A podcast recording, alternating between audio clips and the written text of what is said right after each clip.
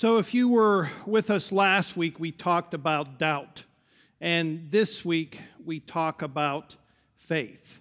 And where we ended last week was that when we doubt, oftentimes the doubt then ends up inside of us, that we doubt ourselves, that we think we are not worth anything, or we think we, we don't deserve to be loved, or we think we just can't we can't do it. We can't measure up. And we ended with that. That is the place that can be the seed to faith.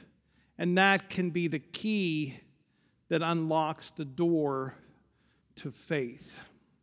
So, where do we begin with faith? Do we begin with Abraham and Sarah? That even though they could not see anything of God's promise, they believed and they packed up and moved, literally stepped out in faith. That is at the beginning of this story. And then it's echoed later in the book of Romans, where it says, Abraham believed, even when he could not see, he believed, and then he acted on that belief. So it was reckoned to him as righteous. The church was trying to figure out how do we follow Jesus? How are we saved in Jesus? And we all can't die a death on the cross. We all can't do what Jesus did. So how do we participate in it? That they were trying to come to grips with what is faith in Jesus Christ. And they went all the way back to Abraham and Sarah. And even though they couldn't see anything of God's promise, they believed in their heart. And then they acted on it.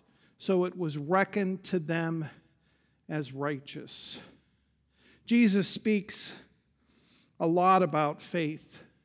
He sometimes says, Oh, ye of little faith, if if you had the faith as small as a mustard seed, you would say to this mountain, Move from here to there. That's the power you would have in just a small seed of faith. Peter, when he steps out of the boat to walk on the water like Jesus, begins to sink. And Jesus Why did you doubt? You had such little faith. And then Jesus, again and again, when he heals people, says to them, Your faith has made you well. He doesn't say, I, the Messiah, have healed you. He doesn't say, I have made you well. He says, Your faith, your faith has made you well. So, what do we do with this faith? How can we believe? And how can we then act on that? How can we live our life in faith? How can we move from doubt to faith? Well, last week I, I talked about, you know, doubting we had bought this used RV and I doubted everything in it. And then I started to doubt myself that, that I didn't have the skills or couldn't make it right. And if you have ever felt that you just don't measure up or you just, nobody could love me, or I just, my life isn't what I want it to be, that can be the doorway to faith, you see. Because when we don't think that, when we think the opposite, oh, I'm fine, I'm great, I can do anything, God can't get in. Faith doesn't have a, a, a way to get into our life.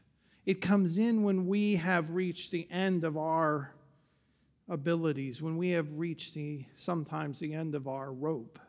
That's where faith comes in. That's where Jesus comes to save us. Because when we are all full of ourselves, we don't need a Savior. We don't need saving at all. But when we realize our limits, then we can take the step of faith in Jesus Christ. That's when Jesus comes to save us. This faith is essential to our life. It's not just a, a essential to our church or essential to our religion. It's not just uh, essential to Christianity. Faith is essential to our life. And as we started talking about doubt, it's not just an intellectual exercise, it is a living, breathing action in our life. That if we step out in faith in Jesus Christ, then we, through the power of Jesus, live our life differently. And that's what Jesus wants. He wants to come into your life today. He wants you to stop striving, stop trying to do it all on your own. And He wants to offer you a hand. He wants to say to you, Your faith, your faith has made you well. And it will. It will make you well. It won't make everything perfect. It won't mean that you won't have illness or anything, but it will make you well. Like just a, a wellness in your life.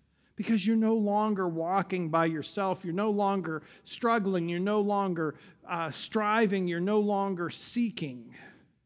That is faith and there's no reason to wait.